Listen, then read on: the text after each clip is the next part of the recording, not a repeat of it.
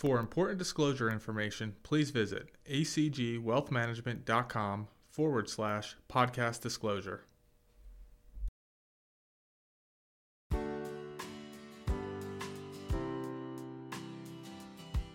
Hello, and welcome to ACG Wealth Management's February Investor Insights video. I'm Bobby Moyer, and I'm joined with my colleague Jimmy Pickert. January was a great month to start the year. The S&P 500 was up 6.3%, but an even stronger start for international stocks and small and mid-cap stocks. The developed international index was up 8.1%, while the emerging markets index was up 7.9%. The S&P Small Cap 600 was up 9.5%. Value once again outperformed growth within the domestic markets. Small cap value was the top performing category, up 12%. On the sector front, last year's losers are this year's top performers through January. The consumer discretionary sector is up 15%, followed by communication services, which is positive by 14.5%. These were the worst performing sectors last year when communication services was down 40% and discretionary down 37%. More defensive sectors like consumer staples, healthcare, and utilities were the underperformers, all of which were negative during the month. After energy, these were the top performing sectors all of last year. In addition to the equity markets being strong, interest rates fell, propping up the bond markets as well. The Bloomberg Aggregate Index is up 3.1% for the month. All yields across the yield curve fell during the month. The dollar weakened by 1.1% during the month, which is part of the reason why international returns were so strong. So, yeah, January was a very strong month for returns, and we're actually filming this on a pretty big day for the markets as well. We're filming this on the morning of February 1st, and later this afternoon, we'll learn whether or not the Fed is hiking interest rates by what's expected to be another 25 basis points. And we're also going to hear from the Fed Chair Jerome Powell uh, on forward looking guidance for what the Fed is going to do uh, looking forward. All that to say that by the time our viewers watch this, there's a very good chance that the narrative may have changed. Yeah, that, that's true, Jimmy. And you know, following such a, a very bullish uh, January, as we talked about, very strong outsized performance, it, it's funny how the sentiment has changed. Uh, coming at the end of the year, into the first week of January, there was a lot of negativity from a from a sentiment standpoint out there, and now that the markets are so much higher, that sentiment has changed, and now all of a sudden we're going to have this soft landing.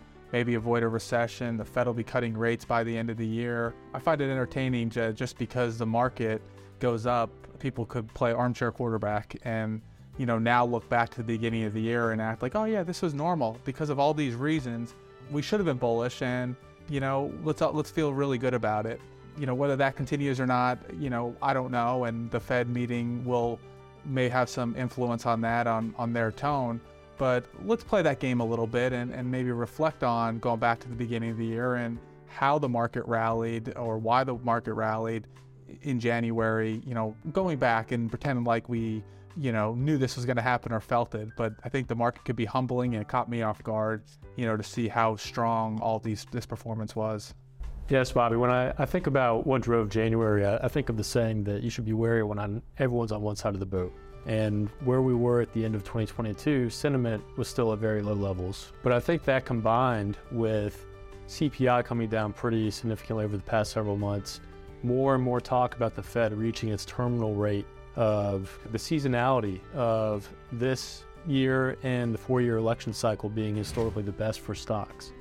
The fact that asset allocators had raised cash at their highest position since 2005, again expressing that, that bearish sentiment that too many people are on one side of the boat, I think all of these things coalesced into a pretty good setup for a strong rally. And whether or not it's a a bear market rally that needs to retrace a little bit, or if it's the start of something new, remains to be seen. But one thing that I thought was encouraging as we uh, got towards the end of January was that the S&P 500 spent a pretty decent amount of time above its 200-day moving average. And that is a really good indication of whether or not people are feeling bullish or bearish in the marketplace. It, it had peaked above its 200 day moving average for the first time in several months about a month ago, but it only spent a couple days there before falling below it again. I think that was our number November 30th or December 1st call. We talked about it here and it went up that one day and then didn't go again. So I think that 200 day for what, five, six consecutive days is big. Yeah, as we feel today, it's still above it. And so I think that represents some sustained positive sentiment in the market. Yeah, and I think, you know, at this point where we sit now that January's over, all those reasons to look back and say, oh, yeah, well, it makes sense. We, you know, for us to rally. Well, now the bulls could double down when you look at, you know, some other indicators that are out there. How accurate they are, I don't know. But the Jan- January barometer, as goes January, as goes the year. Well, with such a strong January, that bodes for a pretty strong year. You look at coming off of a negative year last year in the market, the average return or coming out of that, the market's up 53% of the time, but more than 20% the following year. And then my favorite one of, I'll call it data mining, is the first five trading days of the year were up more than 1.4%. And when you look back at that data, I think it's since 1950, seven of seven times it was positive, and the median return was 26%. So if you're a bull, you could find all the reasons to be bullish. Bobby, those are all great points, and we haven't even mentioned China. The fact that they're reopening now, and that will obviously be um, has strong potential to be a boon to economic growth. Yeah, definitely on the global st- global stage. And I guess I'll be the pessimist on this video and, and talk about all the reasons why, you know, maybe this is just a, bull, a bear market rally and, you know, we're not off to all, all new time, all time highs. But, you know, we could look at some things that start with a recession. It looks like a recession will be coming. Now, we don't know when that recession will come, what part of the year, you know, have we already started um, in January, or is it going to be later this year or early next year? But looking at some of the indicators, leading economic indicators have all, you know, fallen pretty pretty significantly, which are recessionary.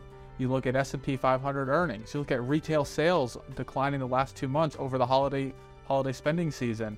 There's a lot of reasons I think to be concerned. And the yield curve inversion, we talked about a lot of that last year. The yield curve remains significantly inverted, and it's by a, a pretty large degree that longer term treasuries are yielding less than the Fed funds rate or, or very, very short term treasuries. These are all very recessionary um, indicators. So if we are to see a recession, and again, big if out there, earnings are not being reflected in that. And if earnings do come in because of profit margins and you know less spending, then the market has to reprice based on that of where we're trading from a multiple. Uh, so I think if you want to be in the camp where you know let's let's look at being a bear, I think there's enough reasons out there to say yeah, recession will come at some point, and the market has to price that in.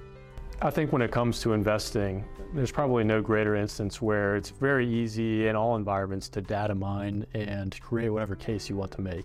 And there's certainly enough information out there if you're a perma bull or a perma bear to do to basically justify the decisions that you're making.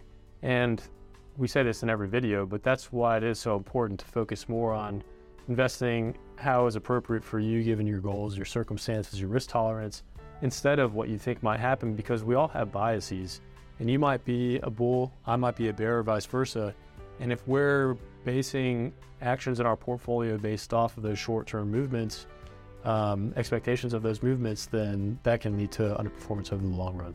Yeah, to your point, I think that's always the case, right? You could always data mine to find a, a why a recession is possible or why a bull market should be ensuing. But, you know, I think right now it's more split. It's more polarizing almost. There's a lot of people that feel very strongly on both sides of it, and it's more even than when it than typically on a given year coming sure. into it. But I do know this: there's a disconnect out there of what the market is pricing pricing in from a rate standpoint and what the Fed claims they're going to be doing.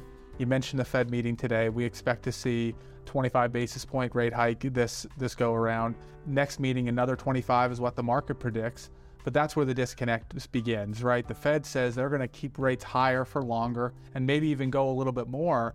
But the market has us going two more 25 basis points and then cutting into the end of the year and the market is rallying based on the fact that the market or the Fed is going to cut rates, and that could be bullish for the economy.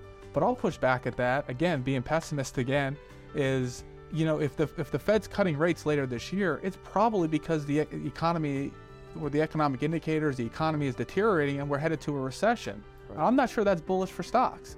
Uh, so there's something of, of a major disconnect out there right now between the Fed, and we know why the Fed is is talking their book, right? They don't want to show that they're going to stop or cut rates because the market will price it in.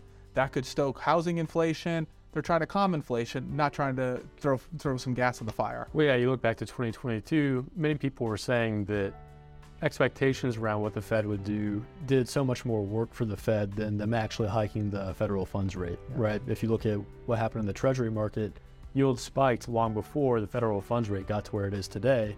That same thing is true in reverse. Treasury yields have come down pretty significantly over the course of January.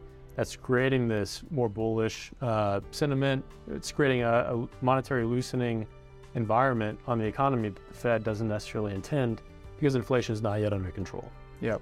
Yeah, so I think, you know, a big day today. I don't think we need to spend any more time talking about it because things will change. We got a big earnings week this week as well as the Fed. And, and then we got to start getting some more unemployment data, CPI data, retail sales that we could touch on, you know, in our new podcast that we kicked off last uh, last month, and that's beer markets. Mm-hmm. We started recording podcasts. Uh, we released our first one back in January. It'll hit around uh, the middle of each month to kind of break up what you get with the investor insights. But it's just yet another way for us to stay in front of our audience, our clients, and our network, and our friends to continue to communicate what we're looking at in the marketplace and what investors should be thinking about. Yeah, and we enjoy that. And if there's ever any ideas, shoot us questions. You know how to get a hold of us. We're happy to talk about those on, on air so you can hear our perspectives. But as current events and, and news breaks in between these investor insights, it gives us a way to put our thoughts out there for, for you to hear what we're thinking about. So, with that, I think we could wrap this up for February 1st, and we'll see you in a couple weeks. Thank you.